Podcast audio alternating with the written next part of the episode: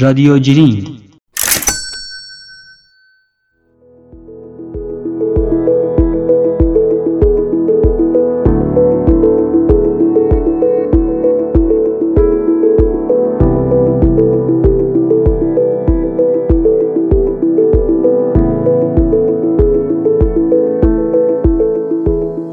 سلام به شنوندگان عزیز رادیو جیرینگ. امیدوارم حال جسم و روحتون خوب باشه. امروز میخوایم قسمت سوم مصاحبه با دکتر تجریشی، مدیرعامل گروه توسعه ملی یا همون وبانک، به خدمتتون تقدیم کنیم. جالبه که الان که در آستانه آخرین روز سال 1399 و آغاز سال 1400 هستیم، موضوع اصلی این قسمت هم بررسی شرایط بورس در سال 1399 هستش. اگر یادتون باشه در دو قسمت قبلی رزومه دکتر رو و نحوه ورودشون به بورس، رزومه تحصیلشون رو بررسی کردیم، دوران تحصیلشون در ایران و انگلیس، لندن رو دیدیم و بعد به بحث شروع کارشون در ایران قبل از ادامه تحصیل در انگلیس و دوباره برگشت به ایران صحبت کردیم. در ادامه سوالاتی مطرح شد در مورد زمانی که ایشون مدیرعامل وبانک شدن و همچنین شرایط بورس با توجه به اینکه ایشون مدیرعامل یکی از شرکت‌های بزرگ سرمایه‌گذاری در ایران هستند. به این بخش توجه کنید.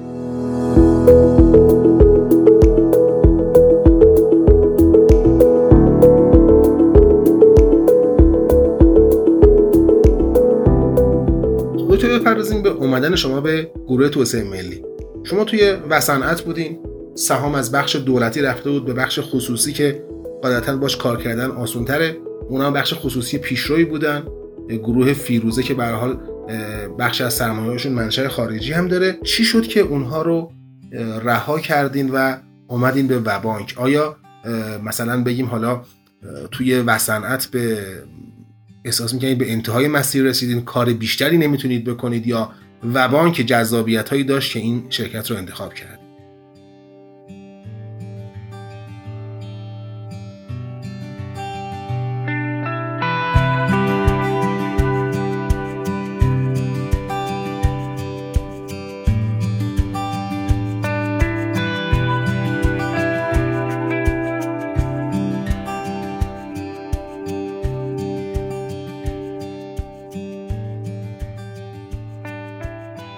سرمایه‌گذاری گروه توسعه ملی وقتی که پیشنهاد شد، عملاً تو چند بازه زمانی سرمایه‌گذاری گروه توسعه ملی من پیشنهاد شده بود، ولی باز به دلایل مختلف، از جمله حالا قولی که به سهامدارای وصنعت داده بودم رد کردم، تا اینکه دیگه بار آخر به این جنبندی رسیدیم که به هر حال این تجربه‌ای که میشه توی سرمایه‌گذاری گروه توسعه ملی داشت، تجربه‌ایه که واقعا متفاوته و شما اگر بتونید توی هلدینگ چند رشته‌ای، اون تجربه رو من تو وصنعت داشتم که مثلا وصنعت رو از اون چیزی که تحویل گرفتم و چیزی که نهایتاً تحویل دادم کاملا متفاوت شده بود، یعنی هم از لحاظ خود پورتفوی و ساختار سهامایی که اون تو هست و هم این که سری ماموریت‌های جدید ایجاد شده بود. تو آرماناتی هم به همین ترتیب. حالا این تجربه رو اگه آدم می‌خواست توی وبانک پیاده بکنه، با توجه به اینکه بسیار هولدینگ، عملا هولدینگ چند رشته‌ایه، یعنی ما حالا بله به هر حال 60 تا رو داریم، ولی حتی اگه بریم سراغ قدیم، امید، اونا توی رشته و صنعت تخصصی ان، بنابراین بخوایم مقایسش کنیم مالا 60 تا رو داریم که این تنوع مثل وبانک رو داره. خب این تجربه‌ای است که شما اگر اینجا هم بتونید یه تغییراتی رو که تو شرکت‌های قبلی تجربه شده داشتید بتونید اینجا فرصت کنید پیاده‌اش بکنید، تجربه یونیکی میتونه باشه. و خاطرم هست با یه سری از دوستان مشورت می‌کردیم، چون اومدن توی همچین جایی شما عملاً زندگی فردید از بین میره. شما باید از صبح تا شب کار کنید 24/7، یعنی پنجشنبه شما هم روش هست. من قبل از شما داشتیم رو بحث شرکت کار میکردیم، شما تشریف ببریدم دوباره میمونیم داریم کار، یعنی جمعه هم ادامه داره و از 8 صبح تا مثلا چند شب یا از 7 صبح تا بعضی از جلساتمون که اصلا از 7 هم شروع میشه، یعنی صبحونه اول وقت هست. اون سمتش من واقعا خیلی ساعت رو نگاه نمی‌کنم، فقط چون اخیراً بابت محدودیت 9 شب هست میدونم که 9 شب معمولا میگذره، یعنی میگم خب اوکی امروز هم احتمال 9 شبه آره گذشته. ولی می‌خواستم شنونده ها بدونن که خلاصه قبلا اینو، یعنی من خودم میدونستم که اومدن توی یه جایی مثل سرمایه‌گذاری گروه توسعه ملی این ویژگی ها رو داره. خصوصا این داستان موقعی پررنگ شد که خب من دیگه تو وسط کاملا جا افتاده بودم، یعنی اصلا قرار نبود اذیت بشم. همه چی روتین، مشخص، یه سهامدار بخش خصوصی بدون هیچگونه از این پیچیدگی‌ها و سیاسی بازی‌ها. یعنی شما میتونید تا آخر کریر راحت بری جلو. ولی از اینجا جا داره شما یه تشکری ویژه از همسرتون داشته باشیم قاعدتا. بله نه من حتما با همسرم صحبت کردم و بهشم گفتم برات هم مهمه بدونی که این اتفاق داره میفته. ایشونم همیشه واقعا به عنوان یعنی بحث همسر سر جای خودش، ولی واقعا به عنوان یه دوست ما داریم با هم زندگی میکنیم و گفت خب بالاخره این تجربه‌ای است که تو علاقه داشتی و میدونست به هر حال یکی دیگه از دلایلی که من برگشتم ایران همینم بود که آدم فکر میکنه اینجا میتونه کارایی رو انجام بده دیگه. توی خارج از کشور هم احتمال اینکه بتونه انجام بده خیلی پایین تر میاد، هم اگه انجام بده اینقدر خوشش نمیاد. یعنی میدونی بالاخره مثل این میمونه که شما یه در خیلی خوب، یه قاب خیلی خوب، یه کتابخونه خیلی خوب برای خونه خودت درست کنی یا مثلا برای خونه یکی دیگه درست کنی. درسته بالاخره خوشحال میشه بعد اینکه کتابخونه قشنگی درست کردی، ولی بالاخره خونه خودت باشه یه لذت بیشتری میبری. نهایتا منجر به این شد که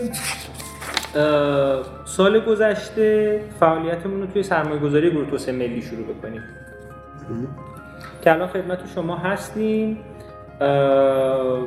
حالا انشاءالله یه 3 هفته دیگه، 4 هفته دیگه که صورت‌های مالی بسته بشه، بعد از اینکه افشای روی کدالم اتفاق افتاد بیشتر میتونیم راجع به کارهایی که اینجا انجام شده با هم صحبت بکنیم. خب حالا از رزومتون میخوره بخواییم خارج بشیم، ما شما 2 تا جایگاه دیگه هم خوب داریم. ما نیم ساعت هنوز وقت داریم، درسته؟ بله. شما بگید که وقتمون تمومه که من اینجا کات کنم. ببینید شما هم رئیس هیئت مدیره شرکت بورسین، هم خب عضو هیئت مدیره کانون نهادهای مالی هستین. به حقوقی خیلی هم شد تو این بازار گذشته، یعنی هم بعضی از سازمان بورس حمله می‌کرد، هم صدا سیما حمله می‌کرد، هم نماینده مجلس حمله کردن. خود مردم که دیگه اصلا کاریکاتوری نمونده بود که نساخته باشن علیه حقوقی. حالا دیگه حرفایی که طرف کار نداری. آره که آقا اینا از بازار حمایت نمی‌کنن، اون بالا به مردم فروختن، پایینشون نمیخرن و اینها. خلاصه میخوام اینجا یه خود یه بحث چالشی با هم داشته باشیم. من بشینم جایگاه سهامدار خرد، یه خودم یه خود چی میگن، بیایم فکر کنیم که من هیچ وقت اونور نبودم. یعنی من امین داور خب خیلی وقتا جای شما بودم، میدونم محدودیت رو. میخوام فرض کنم نمیدونم. میخوام می‌خوایم با هم چالش کنیم. آقا شما بازار رو بردین بالا، اون بالا به مردم فروخت، این خیلی کلی. الان از زیرش نمی‌خرید. داستان چیه؟ ببین اتفاقی که افتاد، بخوایم فیلم رو بیایم از بالا نگاه کنیم ببینیم چه اتفاقی افتاد. اگه برگردیم به اینکه داستان سود از کجا شروع شد، از اینجا شروع شد که همه دنبال این بودن که ریال رو تبدیل کنن به کالا. اواخر 98 ما یه بحث شدیدی رو دیوالویشن ریال داشتیم. از یه طرف مردم میدن قیمت دلار داره میره بالا، ولی شما بیشتر از $10,000 نمیتونی داشته باشی خرید دلار. کد ملی اعلام میشه برای حتی رقم کوچیک، طلا به همین ترتیب. بحث مالیات جدی شده روی گینی که روی اینها گرفته میشه. سکه هایی که داده شده بود براکت های مالیاتیش اعلام شد، اگه بیشتر از اینقدر سکه خریدید اینقدر مالیات، بیشتر از اینقدرش اینقدر مالیات. بحث اجرایی نشد ولی بحث مالیات روی مسکن‌های دوم مطرح شده بود، کاملا مردم در موردش صحبت می‌کردن. نقل و انتقال پول سخت شده بود، شما بابت اینکه پول رو دارید جابجا می‌کنی باید حتما مثلا میگفتی که دلیل اعلام کنی، خونه می‌خرم، دلیل باید مدرک داشت، با مدرک می‌رفتی بانک اعلام می‌کردی. همه اینها یعنی محدودیت‌ها، نگرانی‌ها در مورد سرمایه گذاری و سفته بازی اسپیکولیشن تو اسید کلاس های مختلف بجز بازار سرمایه. این اگه میگفتی پول دارم میریزم به حساب صندوق کارگزاری اوکی، اصلا هیچ چیز کاری نداره. یک کلمه هم یکی میگفت آقا میخوایم مالیات بگیریم از سرمایه گذاری تو بورس، کپیتال گین یا هر چی، طرف 9 صبح میگفت، اخبار 22 میومد تکذیب میکرد، میگفت آقا نه اصلا از این خبرا نیست ببخشید. یعنی شما دارید تو اون فضا صحبت میکنید، تو اون فضا نقدینگی زیادی داره میاد توی بورس، قیمت‌ها داره میاد بالا، پول میاد، جریان پول میاد، دیوالویشن ریالو داری، عددهای عجیب غریب از قیمت دلار گفته میشه. خب مردم شروع کردن سهام خریدن، اما عرضه سهام محدوده. چه اتفاقی میفته؟ همون اتفاقی که الان برای خیار افتاده. خب چرا اون موقع عرضه نکردن حقوقی‌ها؟ خب بیایم حالا سراغ حقوقی‌ها. حقوقی‌ها اولا که یک شخصیت مستقل از حقیقی‌ها نیستن کاملا. چرا؟ شما وبانک رو در نظر بگیرید. خب ما بالای 200,000 نفر سهامدار داریم. ما باید منافع 200,000 نفر سهامداری که به ما اعتماد کردن رو ماکسیموم کنیم. مثلا وظیفه ما، ببینید برگردیم به درس اول کورپوریت فایننس که تو 23 سالگی به ما یاد دادن. وظیفه مدیریت چیه؟ حد اکثر کردن ثروت آتی سهامداران. وظیفه من به عنوان مدیر عامل وبانک حد اکثر کردن ثروت آتی سهامداران در چارچوب قانونه. یعنی اون 200,000 نفره. اون 200,000 نفر کجای اساسنامه من نوشته حمایت از باسا؟ این خیلی نکته مهمیه. یه پارادوکس فلسفی قدیمیه. اون جریان دوتا ریل راه آهن خاطرتون هست؟ یه ریل راه آهن درست، یه ریل راه آهن خراب. قطار داره میره، بچه هایی که تو ریل درست دارن بازی میکنن با اون یه دونه‌ای که شما باید انتخاب کنید. ببینید یه پارادوکس اخلاقی قوی از زمان یونان باستان این پارادوکس وجود داره، ولی به هر حال ما باید ارجاع بکنیم به اون اساسنامه‌ای که من بابت اون مدیر عامل شدم و تعهداتی که با امضای اون صورت جلسه به عنوان مدیر عامل عضو هیئت مدیره پذیرفتم و تعهدی که به سهامدارام دارم و تو مجمع باید بهشون پاسخگو باشم.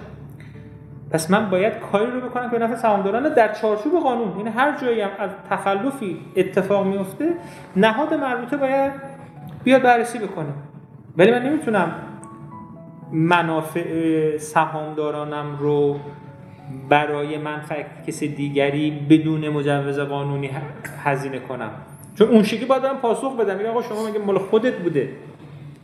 برای این یه نکته که بسیار مهمه که اتفاق هم افتاد. حالا حقوقی‌ها پس یه بحثشون این است. یه سری از حقوقی‌ها را باید بپذیریم که نگرانی‌های نظارتی بر روی اونها وجود داره.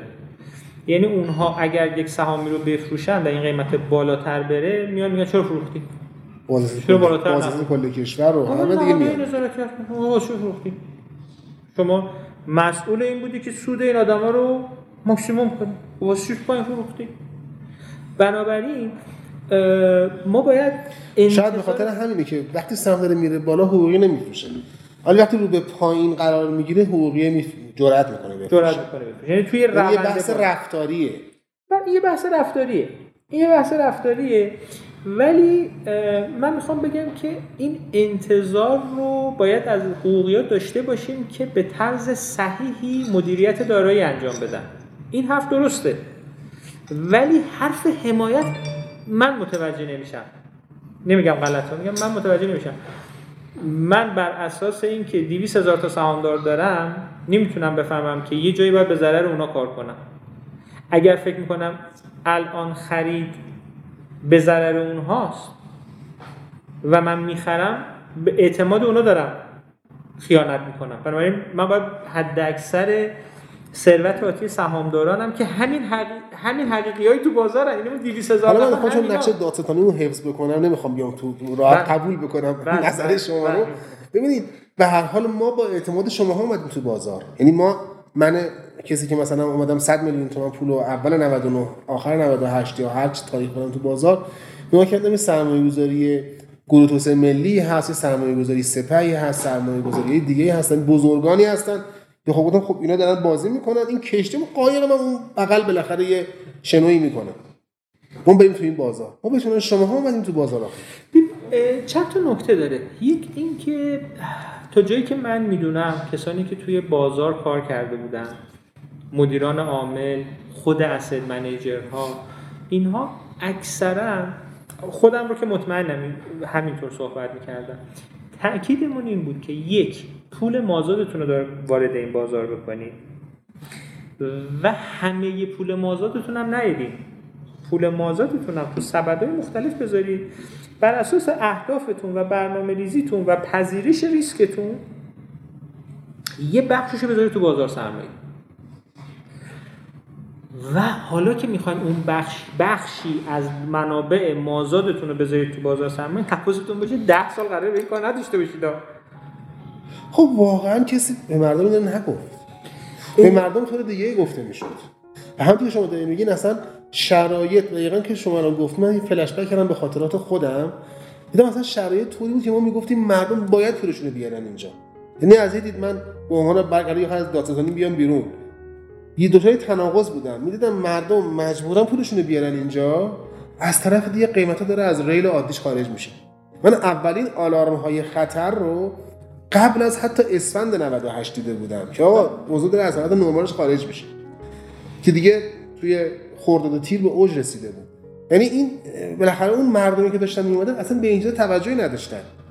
حتی میگم همین الان مردمی که دارن با این فشار میرن سمت کریپتوکارنسی ها و رمز ارزها، من نمیدونم حالا آمارای خیلی عجیب غریبی بعضی جاها میانیم، چقدر درسته، چیز رسمی نداریم،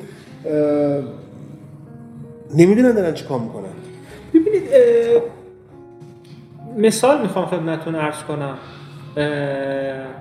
من میدونم تو جامعه پزشکی پزشکا خیلی و خیلی و خیلی اصرار دارن به طب‌های خطرات، طب‌های آلترناتیوی که مجوز نداره، ولی قشنگ و راحت و همه فهم صحبت میکنه. ببینید شما میبینید طرف میاد خیلی راحت میگه مثلا شما فلان چیز رو بنوش 20 تا بیماری برطرف میشه. خب حالا دکترها بیان چیکار کنن؟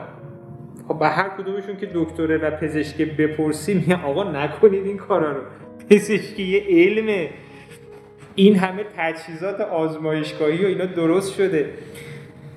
خب حالا پزشکی چیکار کنه در مورد این که مردم ممکنه برن سمت یه خرافه؟ حالا چیکار کنه؟ سوالی پرسیدم. ببین شما یه چیزی گفتید که متعهدید به سهامدارای شرکت خودتون. اما یه داستانی که هست، بالاخره این بازار که سرمایه یه فرصتیه برای دولت، برای جامعه و برای اینکه شما بتونید تعهدات خودتون رو به نسبت به شرکت خودتون، به سهامدارای خودتون داشته باشید. یکیش اینه که این فضا حفظ بشه، فضای معقولی حفظ بشه. یعنی وقتی که اونطوری لجام گسیخته داشت میرفت بالا، شاید بالاخره اینجا یه متولی میخواست که نذاره این اعتماد از بین بره، که بعد از اون الان این فضایی که به وجود اومده هم به سهامدارای حقوقی ها لطمه خورده، هم اینکه شاید سودای آتیشون هم بهشون صدمه بخوره، چون این فضا که باره پولا میره جاهای دیگه، از اینجا فاصله میگیره. یعنی اگه که اون مدیریت میشد توی این مسیر، الان در نهایت شاید یه هزینه هایی هم میشد، یه فرصت هایی هم از بعضی ها میسوخت، ولی در نهایت برایندش برای همون سهامدارا به نفعشون بود. من حرفای سنجری یه طور دیگه بگم. ببینید ما تجربه این شرایط رو خب سال 83 هم شبیهش رو دیدیم، 2 و 3 هم شبیهش رو داشتیم، قبلش سال 70 4 هم که من اولین سهمو تو بورس خریدم، حالا خیلی خاطراتم شفاف نیست ولی شبیه این بود. دوباره ما سال 91 و 2 هم شبیه اینو داشتیم. ممکنه دوباره 1400 نمیدونم 6 7 دوباره شبیه اینو داشته باشیم. چه کار میشه کرد اصلا؟ یعنی که ما باید وایسیم این موج جذر و مد اصلا از قدرت ما هم خارجه، این جذر و مد باید بگذره. آیا اینجوریه یا شمای حقوقی اون به حال شما هم یه مدیر حقوقی هستین، هم کانون نهادهای مالی هستین و هم به اصطلاح عضو هیئت مدیره شرکت بورس هستین، میشه کاری کرد؟ نمیدونم. ولی نکته یه من بگم، مثلا یه حبه شما یه محدودیتی که داشتید در عرضه بوده این میشد، اینو میتونست شاید، حالا من نمیدونم محدودیت‌ها چی بوده که این اتفاقا نمیفته، واگذار کنید به خود مردم، یعنی به یه جور مثل شورت سل مثلا میومد توی بازار. ببینید طرح‌های مختلفی وجود داره برای این داستان که اتفاقا خود من یه سری از این طرح‌ها رو دادم، ولی به هر حال نه به عنوان کانون نهادها نه به عنوان شرکت بورس شما نمیتونید این طرح‌ها رو اجرایی بکنید به تنهایی. که یکیشون مثالشون رو خدمتتون میزنم. ببینید یکی از چیزایی که میتونست این هیجان رو کنترل بکنه فروش اقساطی شرکت‌ها بود به مردم که ما رو خود وبانک اینو شبیه سازی کردیم و یعنی میخوام مثال بزنیم بانک ملی بیاد سهم وبانک رو قسطی بیاد، مثلا 10% قسطی میکنه زنده بود. ببینید خوبیاش چیه؟ یک، آتش خرید کنترل میشد، طرف میخرید. دو، نابرابری ثروتی کم میشد، چون اونی هم که نداشت میتونست بیاد با وام بخره. بعد چه شکلی میدادیم؟ میگفتیم آقا این فروش قسطی ما به هر کد ملی فقط یه بار میذاریم تو هر راند بخره و مثلا میگم 3 آپشن میدیم. یه آپشن میدیم که 100 میلیون تومان بخره با اهرم، با یه اهرم بالا مثلا 10-90، یا 1 میلیارد بخره 500 میلیون بخره با یه لیوریج کمتر مثلا 30-70، و یا مثلا 2 میلیارد 3 میلیارد بخره با یه اهرم باز کمتر مثلا 50-50. اونی که خیلی پول کم داره لیوریجش هم بالاست، 5 ساله بخره، گروه دومیه 2 ساله 3 ساله بخره، اون یکی اصلا 1 ساله بخره.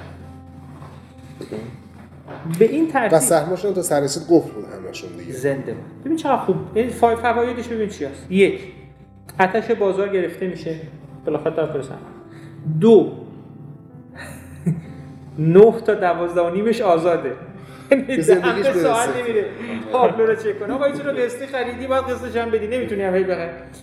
خود شرکت هم سود میده، یه بخشی از این قسطا رو میپوشونه. اگر هم خدای نکرده هیچ کسی قسطش رو نداد، خب سهمشو میفروشن، سهمش وثیقه است دیگه، وثیقه است دیگه، سهم برمیگرده. بنابراین شما میتونید با یه همچین مدل ساده‌ای خب ارکان نظارتی همچین فروشی چیز نمی‌کردن. نهادهای نظارتی تا جایی که فهم من هست و با این عزیزان صحبت داشتیم، مادامی که شما میایین یه فرصتی رو برای عموم مردم ایجاد میکنید، یعنی من نمیام بگم آقای سنجری خاص، آقای امین داور خاص، آقای تجریشی، به یک نفر امتیازی رو نمیدم. من میگم این 80 میلیون ایرانی بر اساس کد ملی میتونن تو یکی از این 3 طبقه بیان، هر کدوم خودشون دوست دارن. خب این شبیه این کارو تو صندوق‌های دارایی کمپانی‌ایشی هم کردن دیگه. به هیچ وجه. یک، صندوق داراها شما داری با دیسکانت می‌خری که اتفاقا من باهاش مخالفم. ببینید شما وقتی که با دیسکانت یه چیزی رو می‌خری و بعدم فرداش می‌تونی بفروشی، اون آتش گرفته نمیشه. اولا که هر روز داری تابلو رو چک می‌کنی. دو، میری توی این ETF رو با بیرونش مقایسه می‌کنی، بیشتر شد کمتر شد، تو اون دیسکانت هم که دادی توی سودی هستی، تا اون سوده یکم کم شه میگه برم بفروشم سودا رو سیف میدونی، یعنی اصلا یه پیچ نفروشی میاد پایین. آره، بعد نفروشی میاد پایین میگه آخ اصلا ضرر کردم، اینا می‌خواستن اصلا کلاه منو برداشتن، پول منو بردن. آخه چرا باید این کارو بکنیم دیگه؟ چه کار پیچیده می‌کنیم؟ بیا فروش قسطی بدیم. یه پیشنهاد این بود که انجام نشد، متأسفانه انجام نشد. خب حالا یه خود ببینیم سراغ علانه بازار. در مورد و این طرحی که الان هست، من خودم از منتقدین جدی هم اورافروش تبعی هم بازارگردانی فعلی هم این مبانی حالا کارشناس با چند سال سابقه مال کم یا زیاد، یعنی اون بازارگردانی که اصلا یه مترسکه واقعا، اصلا بازارگردانی نیست.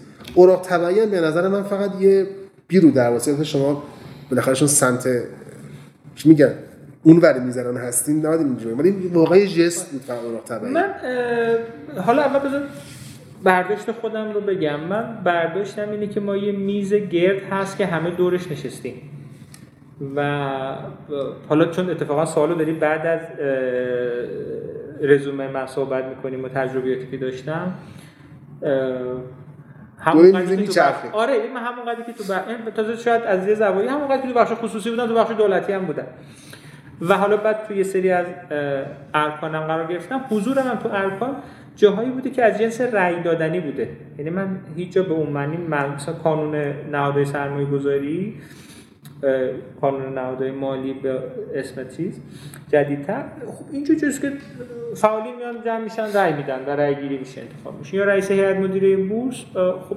7 نفر که انتخاب شدن دور هم دیگه میشینن رأی میدن که یه نفر حالا به عنوان چیز انتخاب کنه. برای همین کاملا قائل به گرد بودن میزم. یه مثال میزنم، مثال پاسخ شما رو کامل میده.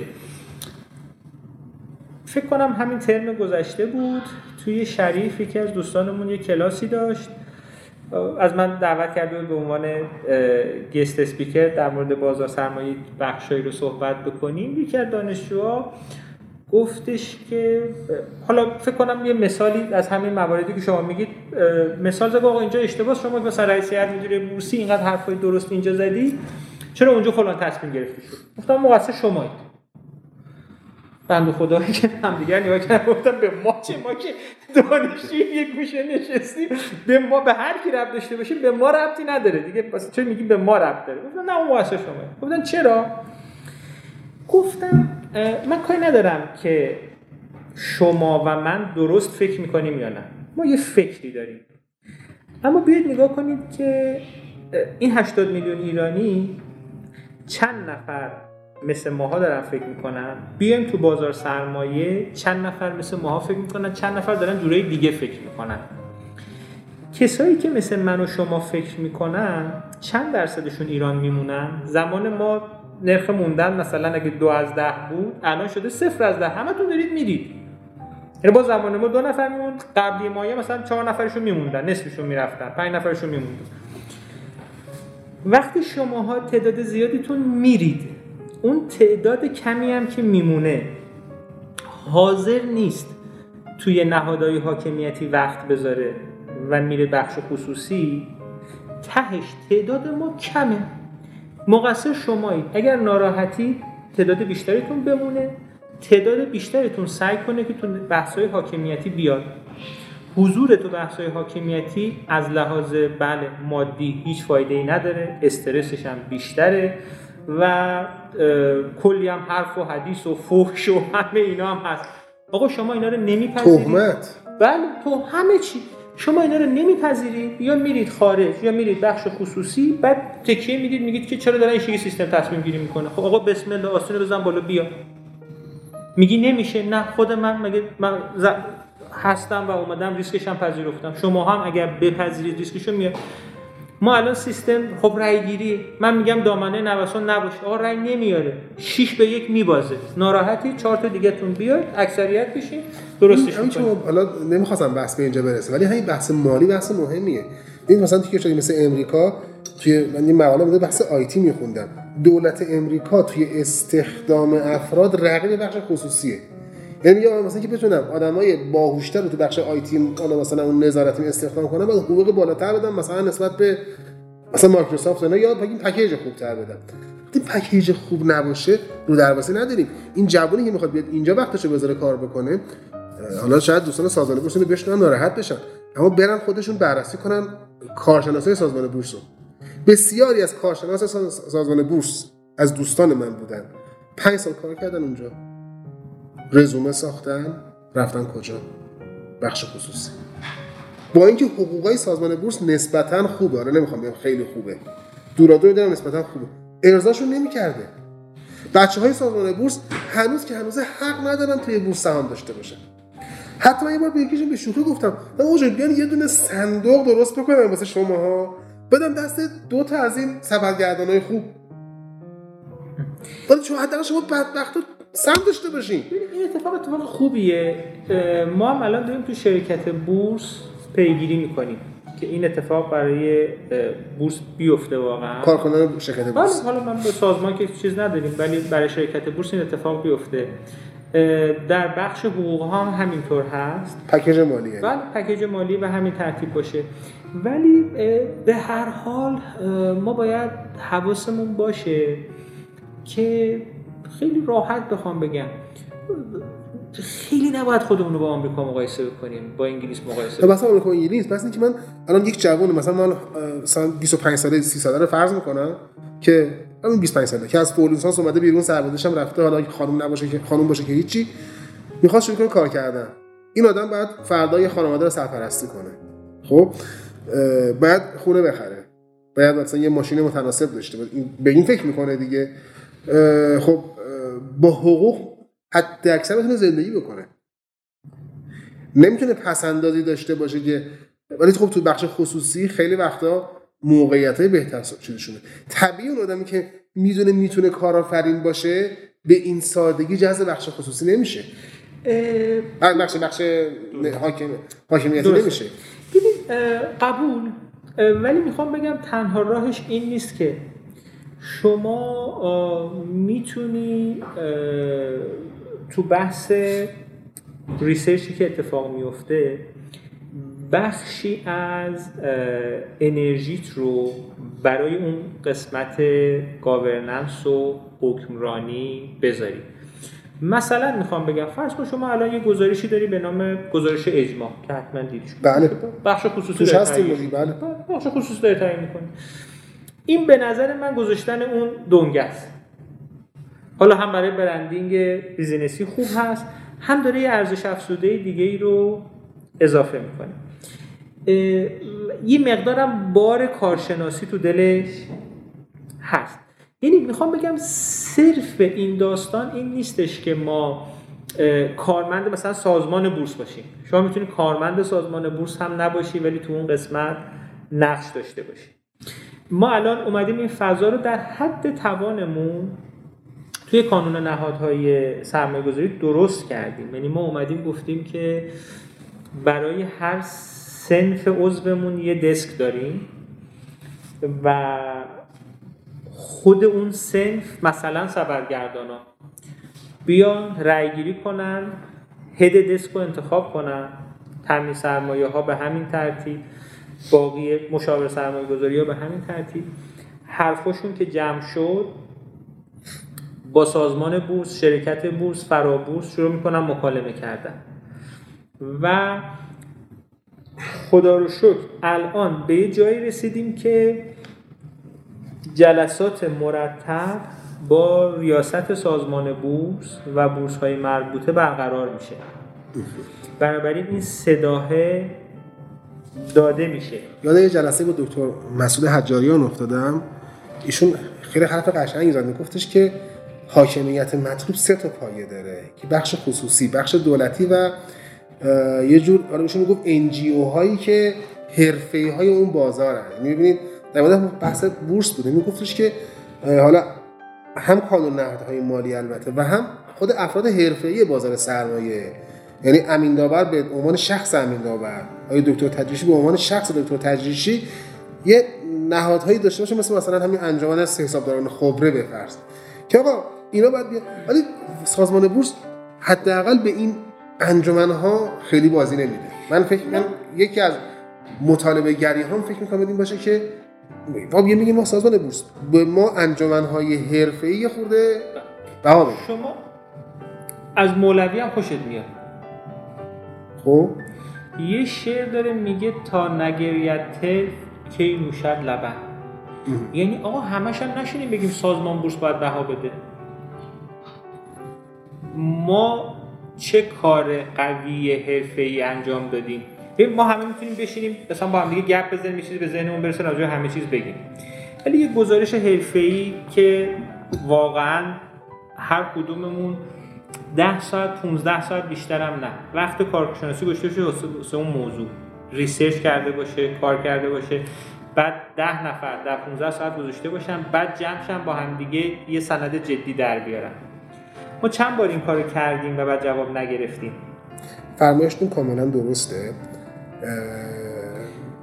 هر وقت این کارو کردیم یعنی خوب بوده، ولی یه نگرانی هست. یعنی من یه مسابقه با بورسان داشتم، آقای تهرانی از من یه سوال پرسید که آقا مثلا نمره‌ای که به حالا بازیگرای مختلف میدین توی این اتفاقات بازار چنده؟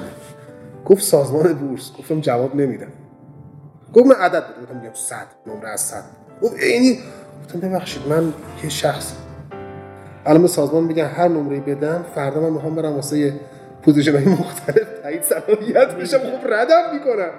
از نون خوردن میفته. یعنی من فکر می‌کنم یه خورده این سعی سطر از طرف سازمان بورس باید بیشتر باشه، چون وقتی ما تحقیق میدیم ممکنه انتقاد هم بکنیم.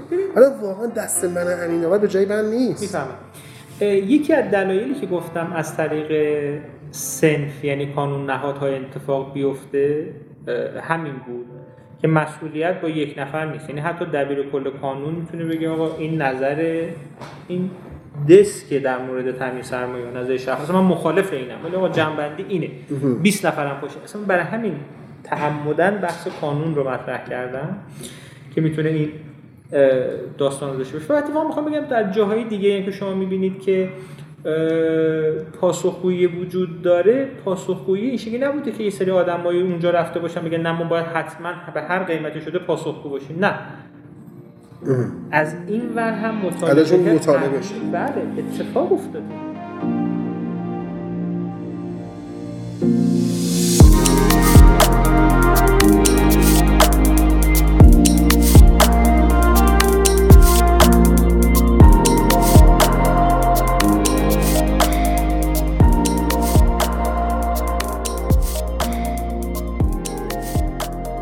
خب در پایان اول لازمه که تشکر کنم از خود جناب دکتر تجریشی که این وقت در اختیار ما گذاشتن، همچنین از آقای مهندس امیرحسین سنجری که خیلی وقت گذاشتن واسه اینکه این دیدار شکل بگیره.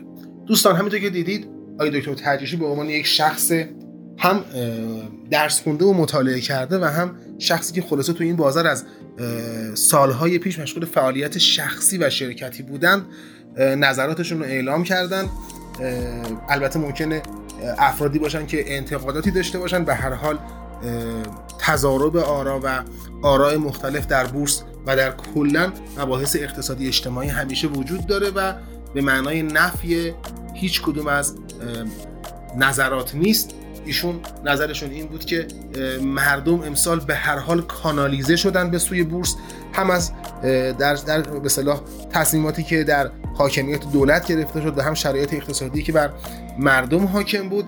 از اون طرف ایشون نظرشون این بود که حقوقی ها همونطور که یه جورایی ازشون خواسته میشه که بازار رو و بازار سرمایه رو حمایت و کنترل بکنن، از طرف دیگه وظیفه اصلیشون حمایت از سهامداری که داره. همونطور که اشاره کردن وبانک 200,000 سهامدار خرد داره. درسته که مثلا بیش از نیمی از سهامش مال بانک ملیه، اما به هر حال سهامداران خرد زیادی هم داره که بعضیشون همین بازنشسته‌های بانک ملی ان. حتی همینطور سرمایه‌گذاری‌های دیگه مثلا قدیر خب بازم سهامداران زیادی داره و اون بخشی از سهامش هم که سهام بلوکی هست دست بازنشستگان نیروهای مسلحه و همینطور الی آخر. یعنی ایشون نظرش این بود که دلیل نداره که ما در شرکت‌های حقوقی خلاصه بخوایم که بیان برای کنترل بازار در قیمت‌های پایین‌تر سهامشون رو واگذار بکنن به بازار. از اون طرف چون این شرکت‌ها اکثرا نیمه دولتی هستن، چه وبانک، چه وقدیر، چه وسپه، چه و امید و شستا و نظایر اونها، اگر اینها بیان در قیمت‌های پایین سهامشون رو بفروشن، مثلا سهام از همونجا 40-50% اینو بالا بره، تازه نهادهای نظارتی مثل دیوان محاسبات و بازرسی کل کشور و اینها میان به سراغ این مدیران و من امین‌آور خودم نمونه های اونها رو دیدم. امیدوارم که بتونیم در آینده هم با بزرگان دیگری از بازار بورس و سهام صحبت بکنیم، نظرات اونها رو هم بشنویم. خلاصه از یک طرف میز فقط قضاوت نکنیم. موفق و پیروز باشید. یا علی.